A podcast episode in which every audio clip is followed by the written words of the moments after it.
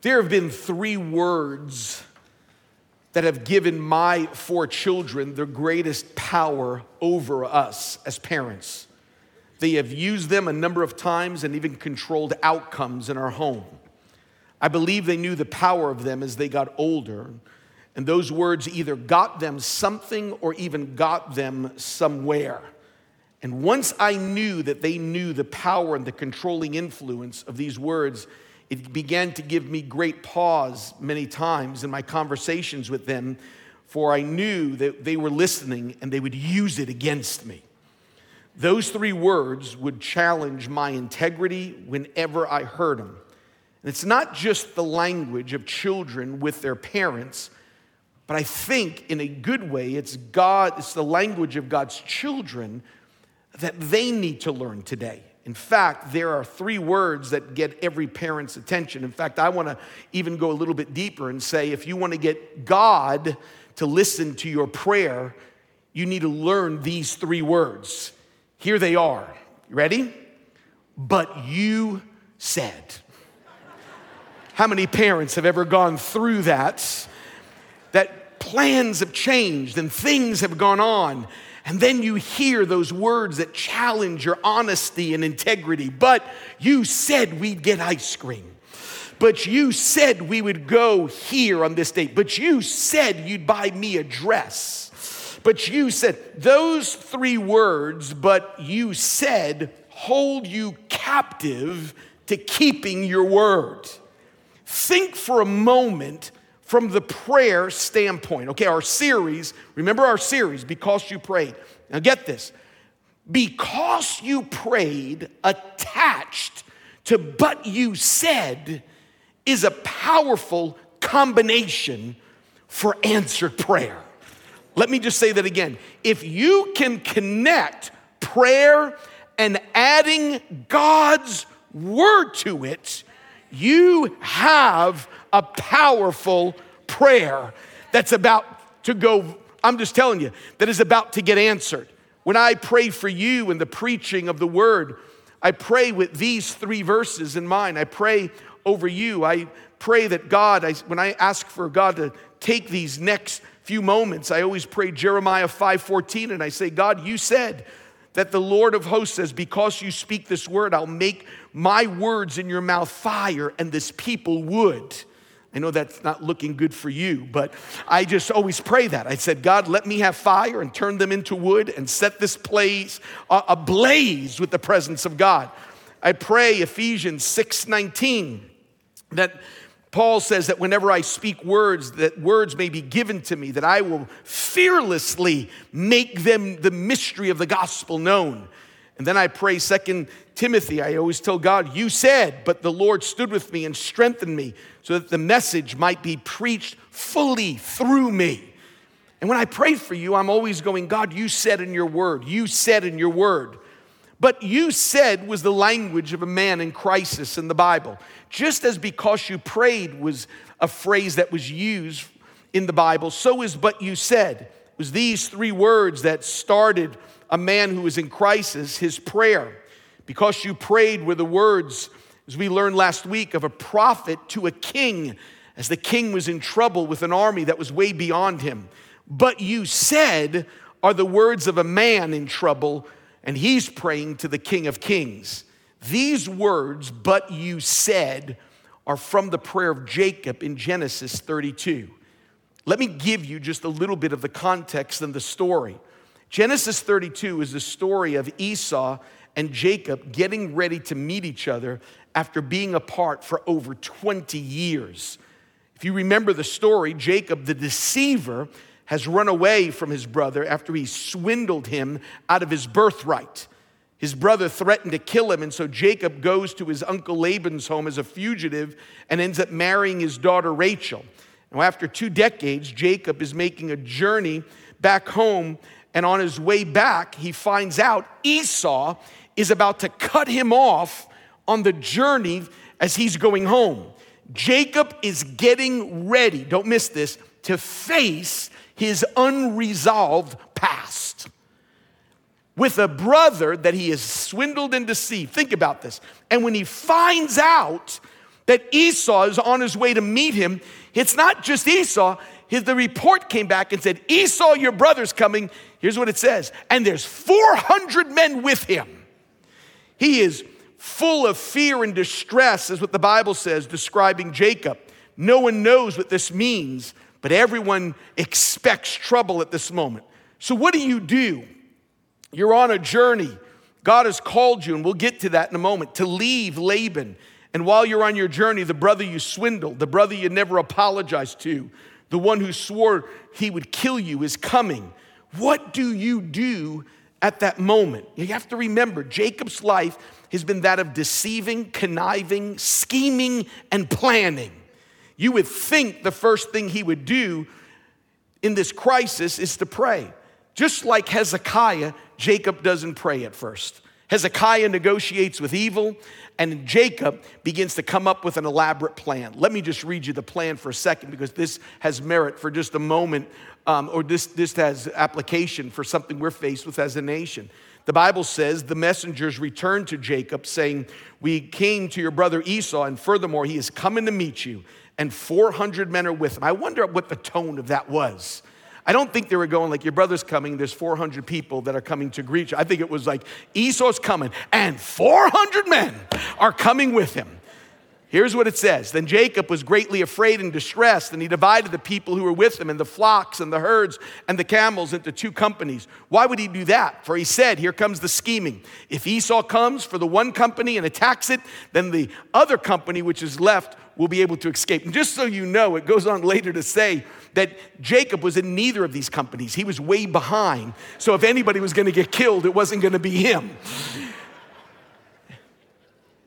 Here's what is amazing.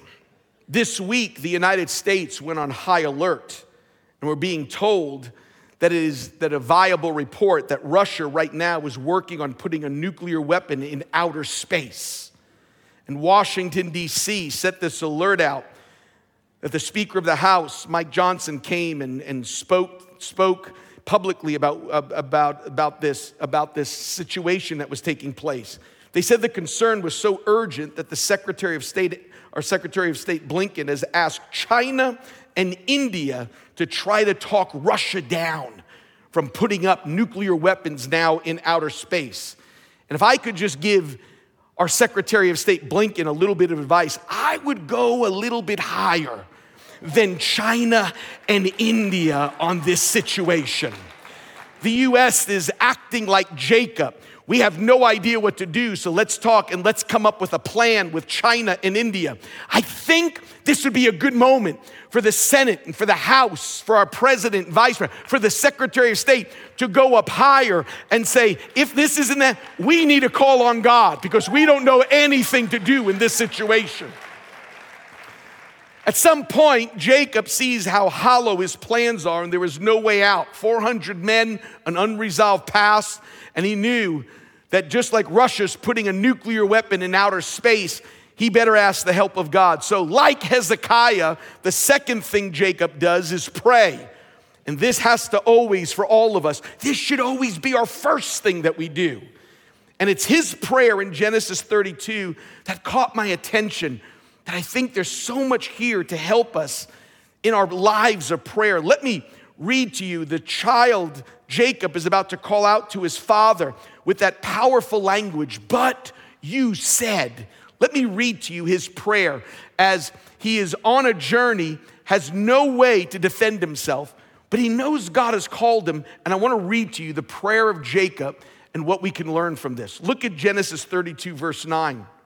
And Jacob said, O God of my father Abraham and God of my father Isaac, O Lord, who said to me, return to your country and to your kindred. Don't miss that first phrase. O Lord, who said to me.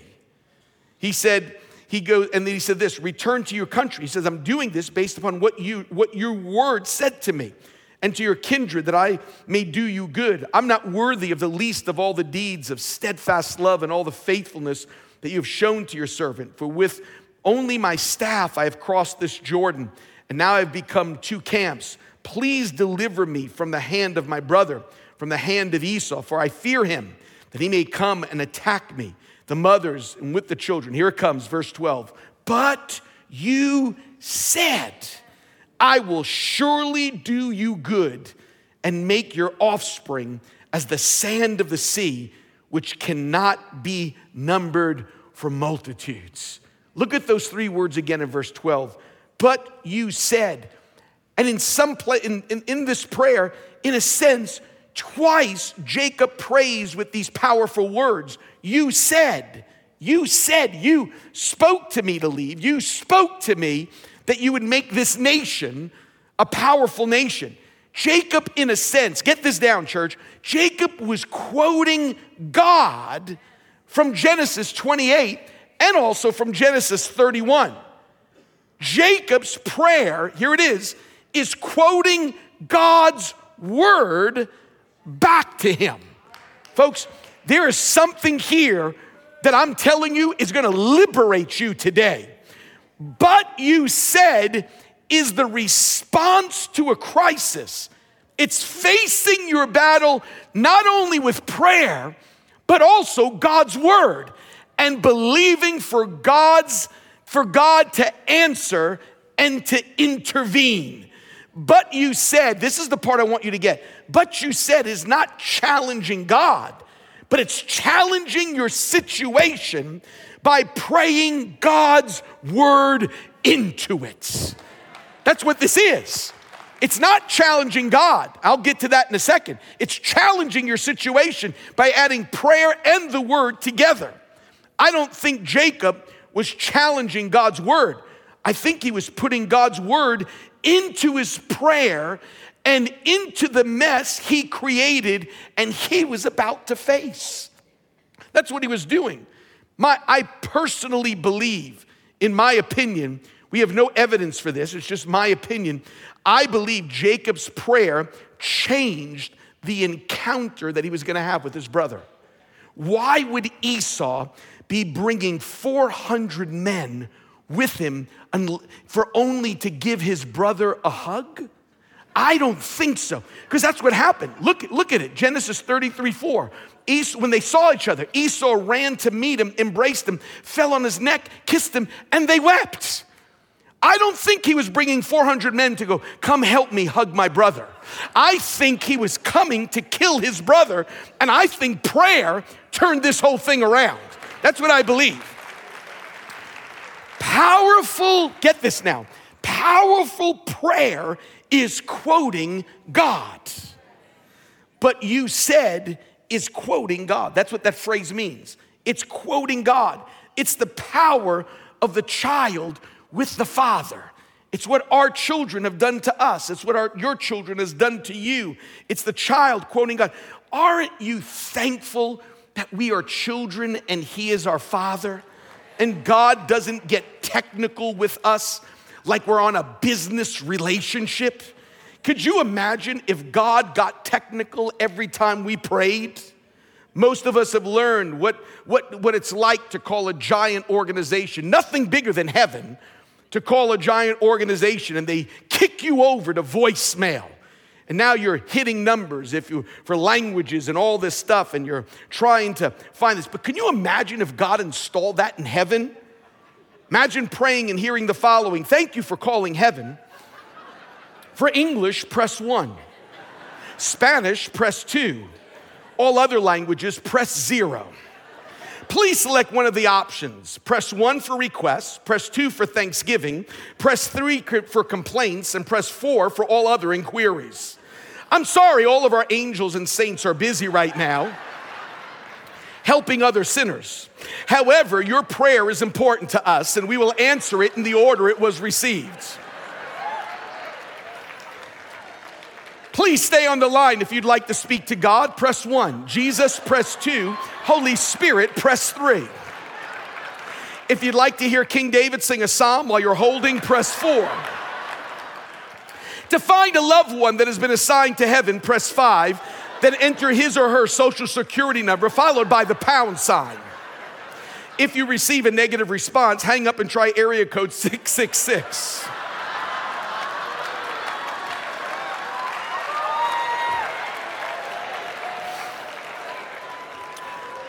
For reservations in heaven, please enter John, J-O-H-N, followed by the numbers 316. For answers to nagging questions about dinosaurs, the age of the earth, life on other planets, and where is Noah's Ark, please wait until you arrive. Our computers show that you've already prayed today. Please hang up and try again tomorrow. The office is now closed for the weekend to observe the Sabbath. Please press again. Please pray again on Monday after 9:30. And if you're calling after hours and you need an emergency help, then contact your local pastor. Thank you and have a heavenly day. Thank God that's not what he does. Thank God that's not how we pray. We've got a Father in heaven that hears us every single time we pray. Hallelujah. But you said is our authority in prayer. The power in quoting God to God appeals to the, this is a big word, I'll explain it in just a moment. The power in quoting God to God appeals to the, this is your theological word of the day, the veracity of God. That phrase is a theological word. The veracity of God means God always tells the truth. That's what it means. That's the veracity of God. Or another way to say it is this. Here it comes. God cannot lie. When he speaks, it's the truth. Listen to it, Hebrews 6:18, it is impossible for God to lie. Titus 1:2, God who cannot lie. That's the veracity of God, that when you quote God to God, you're appealing to his truthfulness, to his veracity. Folks, no better thing to quote to God than to say, but you said. You said in your word. Jacob quotes God, his own words back to him, like a child would quote their father back to him. It was as if Jacob knew God always keeps his word. Now, folks, I want to say this to you, and this is so important to many of you that are listening around the country and around the world, and those that are in this place today, I want you to hear me for a moment. Reading the Bible each day helps you pray more effectively. To neglect, listen to me, this is so important. I'll get to this in a little bit more. When you neglect this, it affects your prayer life. It'll affect, because what you're doing is you're robbing yourself of God's word that we can be quoting to him and speaking to him. Because God always responds to his word. Listen to it. 1 John 5:14 says it like this. This is the confidence which we have before him, that if we ask anything according to his will, he hears us. And if we know that he hears us in whatever we have asked, that's prayer, we know that we have the requests which we have asked from him. Do you understand? Look at that first word. If we ask anything according to his will. Folks, here it comes. Get this now. His will is found in his words. If you want to know if you're praying according to his will, just pray his word. That's his will is found here. And when you can do that, I was thinking of the words, and I was reading this morning as I was reading a sermon from many, many years ago from the great English preacher, Charles Spurgeon, who said it like this. He says, the best praying man is the man who is most believingly familiar with the promises of God. He goes, after all, prayer is nothing but taking God's promise to him and saying to him, do as thou hast said. Prayer is the promise utilized. The prayer which is not based on a promise has no true foundation. So when you ask according to his word, you're praying according to his will. And the promise for everyone that is listening today is, here it comes, he hears us. Folks, if there's any great ground to stand on, it's praying his word. It's bringing to God. That's why we've got to know his word. I was reading the story of two men who were talking together, and the first one challenged the other, who were both illiterate in the Bible. And they said, if you're so religious, let me hear you quote the Lord's Prayer. I'll bet you $10 you can't. The second man said, here it comes. Now I lay me down to sleep. I pray the Lord my soul to keep, and if I die before I wake, he said, I pray the Lord my soul to take. And the second man pulled out $10 and said, I didn't think you could do it. Which means neither of them knew the Bible. What was Jacob quoting? Jacob went back to two places that God spoke to him. Jacob went back to two places, one in Genesis 28 over 20 years earlier, and then one just literally, if we would guess, months earlier in Genesis 31. Jacob went back to two places. When Jacob said, but you said, he was taking God's word. He was looking at the word of God and saying, and quoting it back to God. Listen to Genesis 31:3. This is important. I want you to listen to me for a moment on this one. Then the Lord said to Jacob, this is while he was working for his uncle Laban, return to the land of your fathers and to your relatives, and I will be with you. Those are God's words to Jacob. Now, there's a side note here that I think is so important that I want to say to some of you. I want to speak this for those that are 40 and younger. And there's a reason behind this. The context of this is God's direction that he's working in a very difficult job. Listen to this. This is how difficult it's been for Jacob. He tells the Laban's sons, he says, your father has cheated me and changed my wages 10 times. However, God did not allow him to hurt me. Now, folks, I want you to hear this for a moment. Jacob left his 20-year mess of a job because God told him to leave. He stayed even though he was cheated. His wages were changed 10 times, and there were broken promises. But Jacob, don't miss this, because this is for someone today. Jacob stayed until God spoke to him. Okay, here it is now. Get this down. Difficulty is not directional. Difficulty deepens us in Christ. So just because, look at me now, just because you're in a difficult situation, difficulty doesn't direct us. It's where we trust God even more. Difficulty deepens and matures us. Some of you are thinking, well, it's hard, it must not be God. Some of us who are old like me can tell you that's not true. Because there are tough moments that God says, you're going to stay and you're going to see my faithfulness and you're going to see me stand with you and you're going to see me vindicate in this situation. God's voice moved him. Now, folks, some of you may not think that's a big deal. His wages were changed 10 times, broken promises, and he still stayed. Even the Bible says in that same passage that is the countenance of Laban even turned against him. And here's what's incredible, folks. He needed to wait for God to speak to him because of the next chapter he was going through, because he was going to come in contact with Esau. Listen, why is this important? When Jacob is about to meet Esau and 400 men, Jacob is able to say, God, you told me to leave. So now it's up to you to protect me in this next place that I'm going to. Listen to me.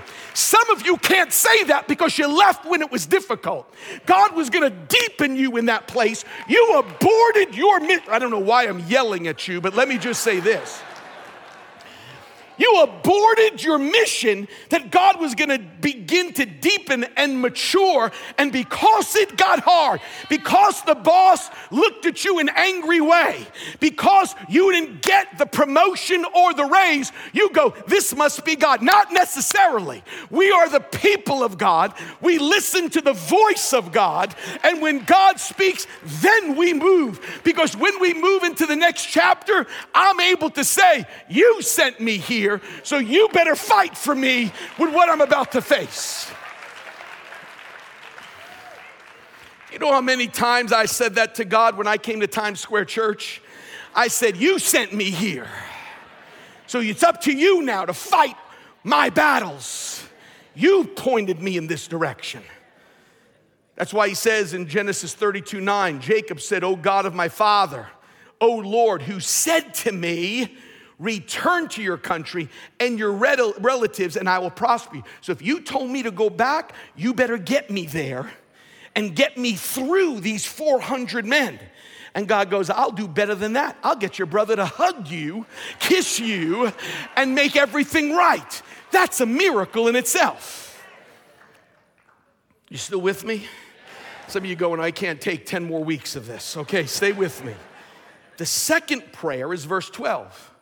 But you said, those are the words, but you said, I will surely do you good and make your offspring as the sand of the sea, which cannot be numbered for multitudes.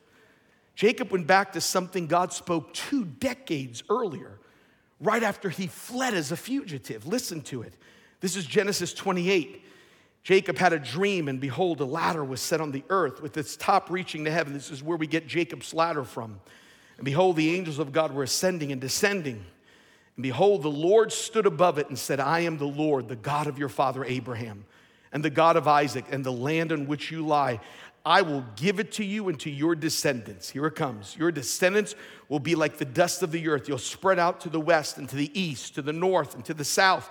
And in your descendants shall all the families of the earth be blessed. Behold, I'm with you and will keep you wherever you go, and will bring you back to this land, for I will not leave you until you have done what I have promised you. That's what he did. And in fact, you know what he did? Once he heard this from God, verse 19 says, he called the name of that place Bethel. Bethel. You know what that name means? House of God. Bethel means house of God.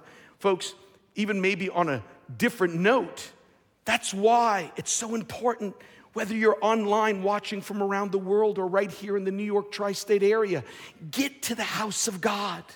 You don't know when God's going to speak to you. You have no idea that you may get a word, a scripture, a prayer that you can go back and say, you said to me, you spoke to me. Folks, that happened to me yesterday. See, the first prayer that Jacob got was on timing. It was the timing of God. When finally God in Genesis 31 says, now it's time to go. Not when it's difficult, but it's on my voice. And the second prayer was on purpose. That was the Genesis 28 one. This is why I'm sending you back. And you need to hear both from God. To sit there and just go, I'm going to go do what God's called me to do, but never know the timing, is to get you in a real difficult place. And then just to go without knowing why you're going is also difficult. But knowing that God has spoken to you, even in the house of God, is so important. Yesterday, I was walking through this place, praying over this sanctuary, praying over every one of the seats. And as I was doing that, I got blindsided on Friday with some news that I wasn't expecting.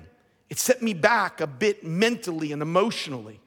But while I was in the sanctuary praying yesterday, in Bethel, house of God, in the sanctuary, I was praying the verses and just beginning to quote to God what back to him as I was facing this battle.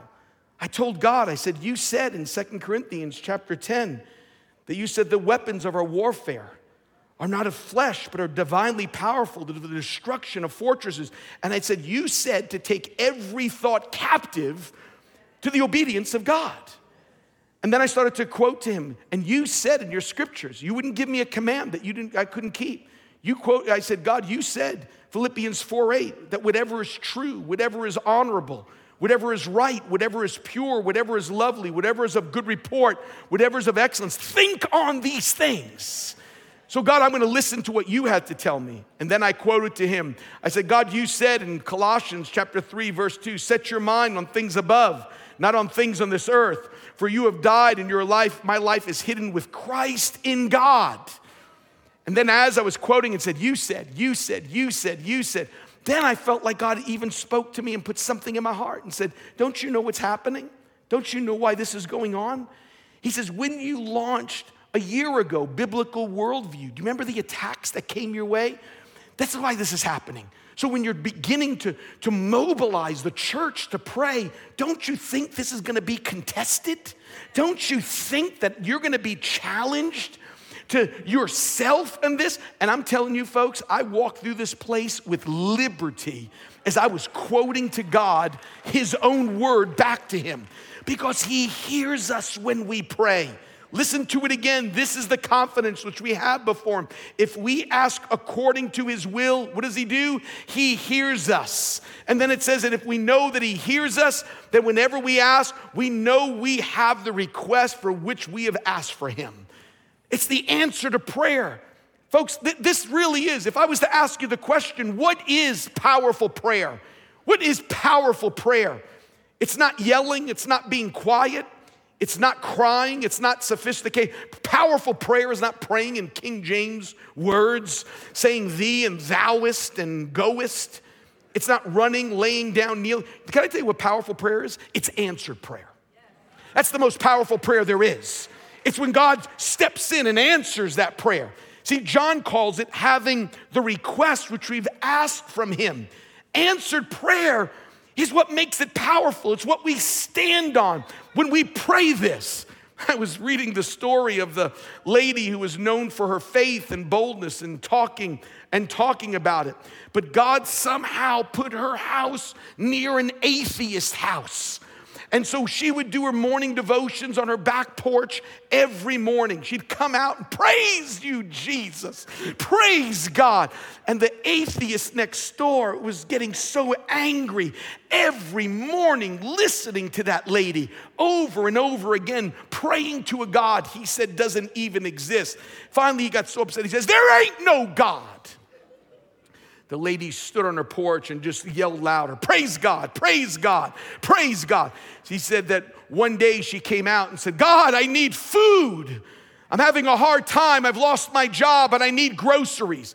And the next morning, the atheist had this idea. He said, "What I'm gonna do is I'm gonna go out and buy her the groceries." So he went out, bought the groceries and put it on her porch. And all of a sudden, she walked out as she does every morning, and she just goes, "Praise God, you provide." And the atheist jumps and says, "Ha, God didn't provide it, I provided it."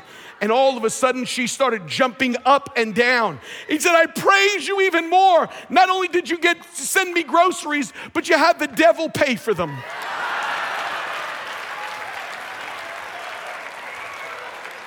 Hallelujah. Answered prayer is powerful prayer. And for those that didn't hear the testimony of one of our leaders that's watching right now from our Jersey campus, Steve Barrett, during prayer and fasting, let me recount answered prayer to you for just a moment. Steve Barrett on Monday night when we were praying for healing stood on this stage. And I literally just typed out what he said. This is no embellishment. This is what Steve Barrett said on this stage on Monday night of prayer and fasting. Said, "I've been coming to this church for 28 years. He says, "I went to my normal physical and I got bad news on my yearly physical. The doctor said to me at the end of November 2023 that when we did your EKG, the doctor said, 'Steve, we have a big problem and it doesn't look good for you. Several of your arteries have severe blockages.'" He said, "In fact, I'm calling your wife right now and you are to go without any type of delay to a medical facility 15 minutes away for further testing." And when he got there, the results were even worse. They said, "All of your arteries are clogged. You need to have," I didn't even know this existed, "quintuple bypass surgery. Every artery is clogged." When we spoke at our Jersey campus in December and talked about a coming storm to our nation, and that our Jersey campus was going to be used as a command center for food and for mercy and ministry, compassion ministry that would come from Pastor Brad and Lisa Geis as they lead that great campus in Jersey, that whatever happens in our city, we have a command center in Jersey. We decided that night, myself and the elders, that we would pray for Steve. And I remember praying for him, that as he came on the stage, I remember, because when I pray for people for healing, this is what I've said. I said these words. I said, we anointed him with oil. And I said this. I said, "God, your word says in James chapter 5, if there's any sick among you, let him call for the elders of the church. They will anoint him with oil, and the prayer of faith shall save the sick." And then as we started to pray for him, I know what I said. I said, "God, your word says in Isaiah 53, it gives us the authority to pray that by your stripes you are healed." This is what we heard then Steve say. Steve stood up here and said, when I was prayed for, I felt something hit my body. Steve, a few days later, went back to the doctor to get ready to schedule surgery. And they said, we've got to do some prelim test. And this is what he started to say, what happened. He said, when they were ready to do the preliminary test to see the extent of the damage before they scheduled the quintuple bypass surgery, he said, during the 90-minute procedure, he said, I was under a local, but I still knew what was going on. He said, 90 minutes into it, he said, the surgeon looked over the table into my eyes. And he goes, Steve, we're done. He says, I can't put in you one stent. Your arteries are completely clear. Now, folks, and then his doctor, and I wrote it as he said it, his doctor wrote this letter as the band begins to come. Well, don't come yet. No, stay there. He wrote this letter. Steve Barrett is a patient who recently had a CT angiogram demonstrating multiple obstructions through his coronary arteries. He was placed on preventative medications and referred to cardiology for cardiac catheterization and possible intervention and open heart surgery. And then he says this. He said he sought spiritual support from his pastor and church before undergoing his, that means he prayed, before undergoing his procedure, and was found to have no blockages or lesions in any arteries at the time of the cauterization. Now here's the part. This is it. You got to hear this part. And Steve said this to the church. He says, now you got to be quiet and listen to this part. So I'm going to use the Steve Barrett thing. Be quiet and listen to this. The doctor said, this is in a letter. I saw the letter. To the best of my professional knowledge and 29 years of practice and experience, there is no scientific explanation that substantiates how a patient with multiple obstructive lesions in every coronary artery suddenly disappears in matters of weeks. He goes, there is no treatment known to science that will result in this phenomenon. That's from the doctor. So let me just help you as you kind of just gave your little golf clap. That's called Jesus. That's what that's called. That's called Jesus stepping in and working a miracle. I'm telling you, folks, if we can get this right, listen, let me just skip this. Now you guys come. Come, the people who play the instruments, come. Now listen to this. Let me just skip to the end here, and we'll get all this later and buy the book in August. That's not going to sell is what they tell me. So let me just say this. He is my father. I am his child. And all I want to do is say, Father, you said, you said, you said. Here's what I want you to start doing, whether you're praying with people on the phone, praying with people at the altar of this church, praying in your apartment, underneath the sanctuary, praying on a subway.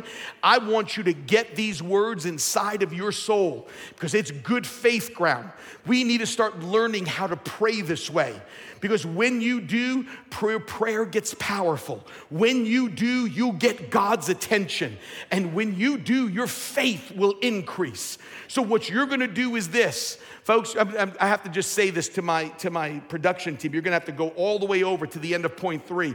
I want you to be able to say these words. You said, no weapon formed against me shall prosper. Hey, get your phones out and start. So what you're going to do is you're going to take pictures and hold a hand up worshiping is what you're going to do. So this, I'm going to give you some prayer language. Here it comes. You said, no weapon formed against me shall prosper. You said, when the enemy comes in like a flood, that the Spirit of God shall raise up a standard. You said, greater is he that is in me than he that is in the world. You said, by your stripes I am healed. You said we are more than conquerors. You said if God be for us, who can be against us? You said the name of the Lord is a strong tower. The righteous run into it and they are saved. You said, I will never leave you nor forsake you. The Lord is my helper. I will not fear. What can man do to me? You said, God is my refuge and my strength. Hallelujah. A very present help in time of trouble. You said, I will keep him in perfect peace, whose mind is stayed on thee. You said you would put angels around me and protect me. Hallelujah. Oh, here it comes. You said, if I give tithes and offerings, the windows of heaven would be opened up and blessing would be poured out. Woo! You said, you'll pass through the waters and I will be with you. When you walk through the fire, you will not be burned. You said, submit to God, resist the devil, and he will flee. You said, whatever we ask in prayer, believe that you have received it, and it will be yours. You said, call unto me, and I will show you great and mighty things. Hallelujah.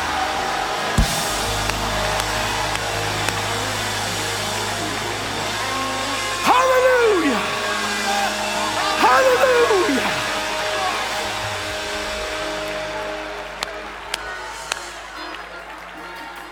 Hallelujah. Hallelujah. Hallelujah. Hallelujah. You said, quoting God to God. You're quoting God to God. There is an old hymn that some of you remember. It used to go like this. It goes, standing on the promises of Christ, my King, through eternal. Oh, I got the wrong. I'm gonna go too high on this. Give me that one. Yeah. Standing on the promises of Christ, my King, through eternal age. Glory in the highest. Okay, get ready now. We're going to go like this. Standing.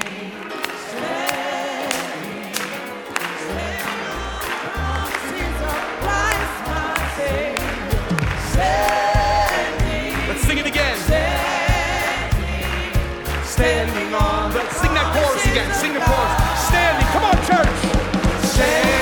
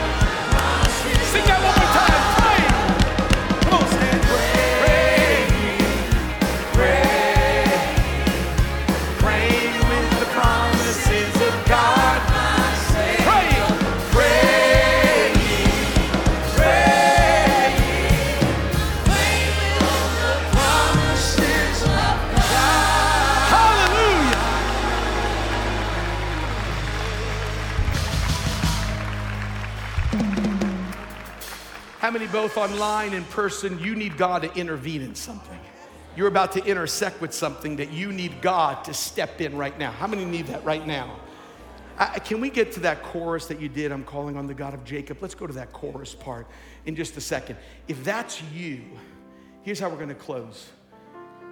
Like Jacob, his unresolved past was about an intersection. 400 men.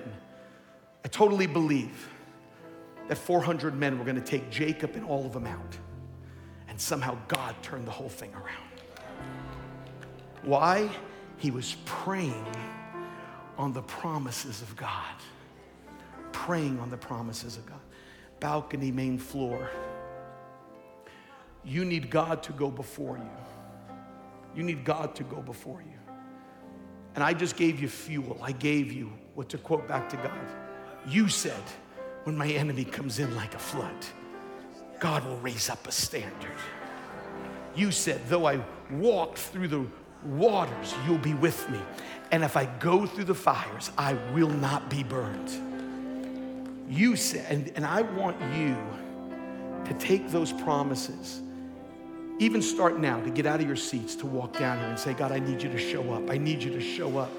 We need to, this is not a sermon on prayer. This is because we need to start praying quickly. Get out of your seat. Balcony, get out. Just get out. Get out. Don't wait. Come on, let's sing that chorus of that. Sing it. Oh God, my God, I need you. Oh God, my God.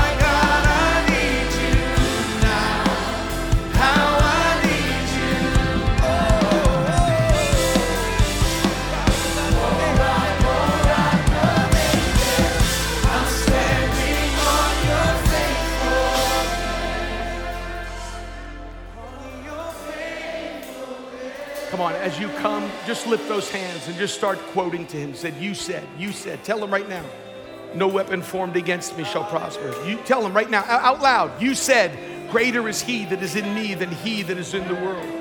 Would you declare to God right now, out loud, you said, by your stripes I'm healed. Tell him right now, choir, you declare it right now, by your stripes I'm healed. You said, by your stripes I'm healed. You said, if God be for us, who can be against us?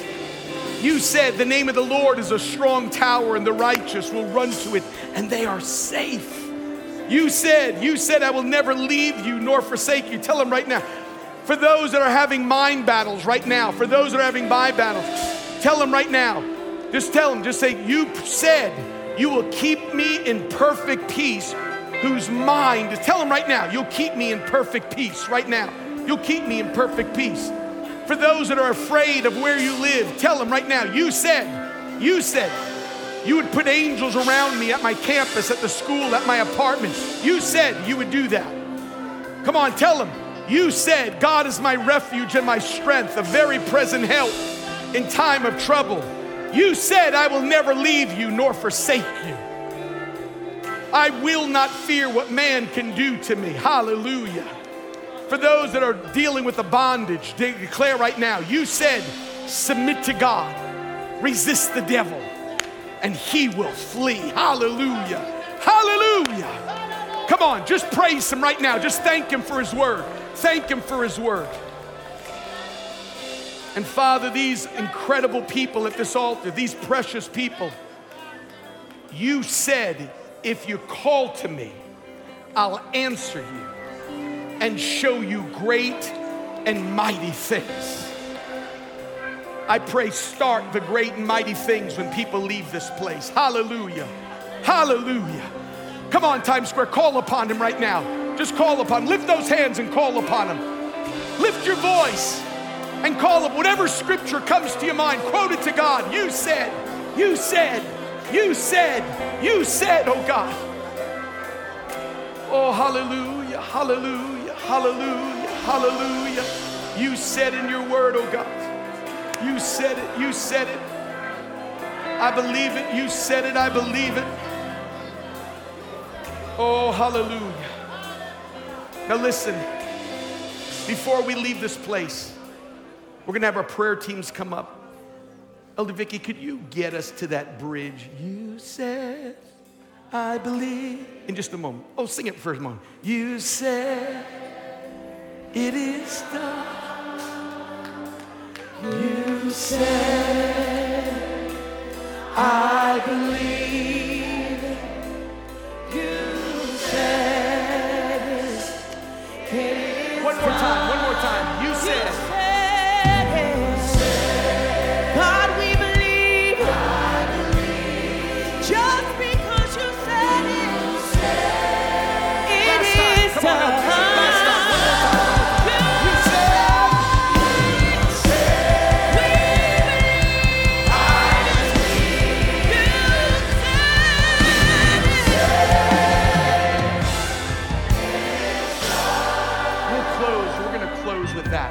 Close with that as people getting ready to pray.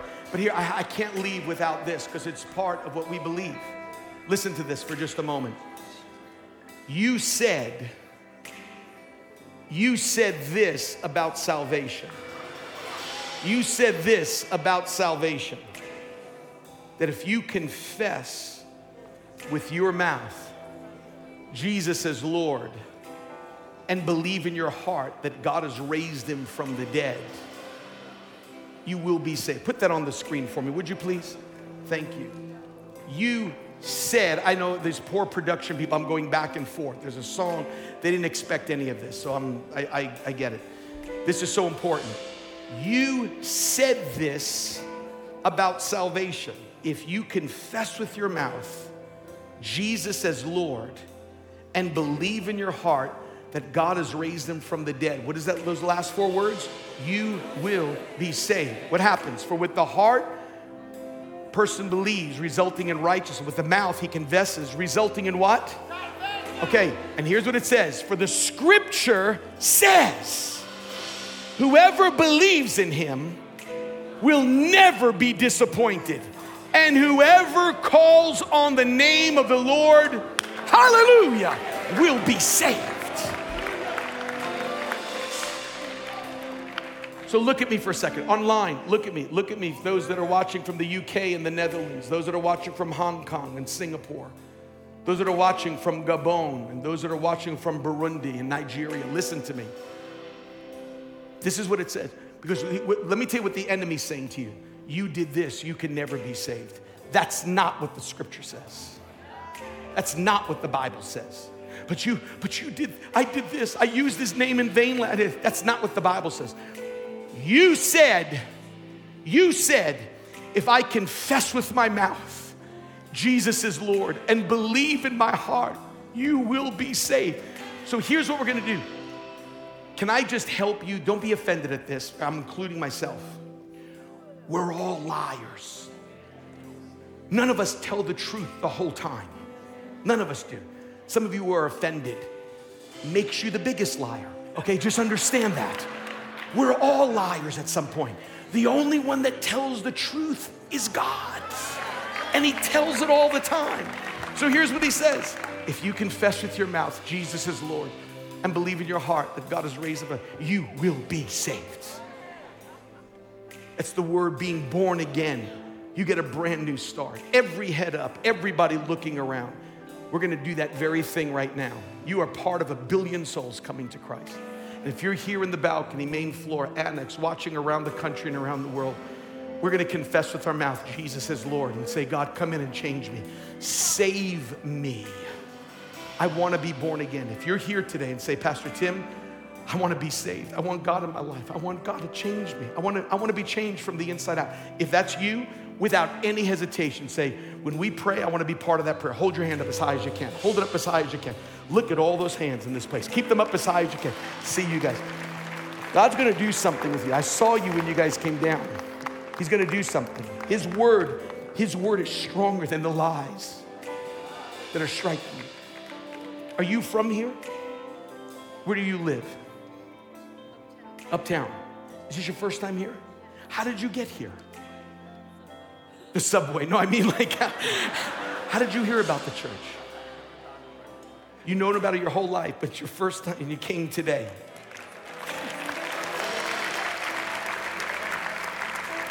Your wife has cancer. You have cancer. Stage 3. You have a scary week with doctors that are coming up. What's your name? Liz. You said, by your stripes, I'm healed. Come on, stretch out your hands for Liz right now. You brought her today. Send a miracle. Send a miracle for Liz today. Your word says, by your stripes we're healed. And we believe that for Liz. Stage 3 cancer, be healed, be gone in Jesus' name. We stand as a church because you said, of all the Sundays for this couple to be here, this was the one you wanted him to be here. He wanted you here for this day. And we're gonna believe for a miracle in Jesus' name, in Jesus' name, in Jesus' name. Now those online and in person are saying, I want to be born again. Raise your hand right now, quickly. Hold them back up. Hold them back up. All those hands. Keep them up. Declare this with me out loud. Come on, let's declare this. Dear Lord Jesus, I believe you're the Son of God. I believe that on the cross, you took my sin, my shame, and my guilt, and you died for it. You faced hell for me so I wouldn't have to go. You rose from the dead to give me a place in heaven, a purpose on earth, and a relationship with your Father. Today, Lord Jesus, I turn from my sin to be born again. God is my Father. Jesus is my Savior. The Holy Spirit is my helper. The Bible is my guide. And heaven is my home. In Jesus' name. And everybody said amen and amen and amen. Thanks so much for listening. We hope you've enjoyed this message. And be sure to subscribe so you can receive new messages each week. Visit tsc.nyc for all the latest info on how you can stay connected. Also, don't forget that you can follow us on social media on all major platforms at Times Square Church. Thanks for tuning in today. Have a great week.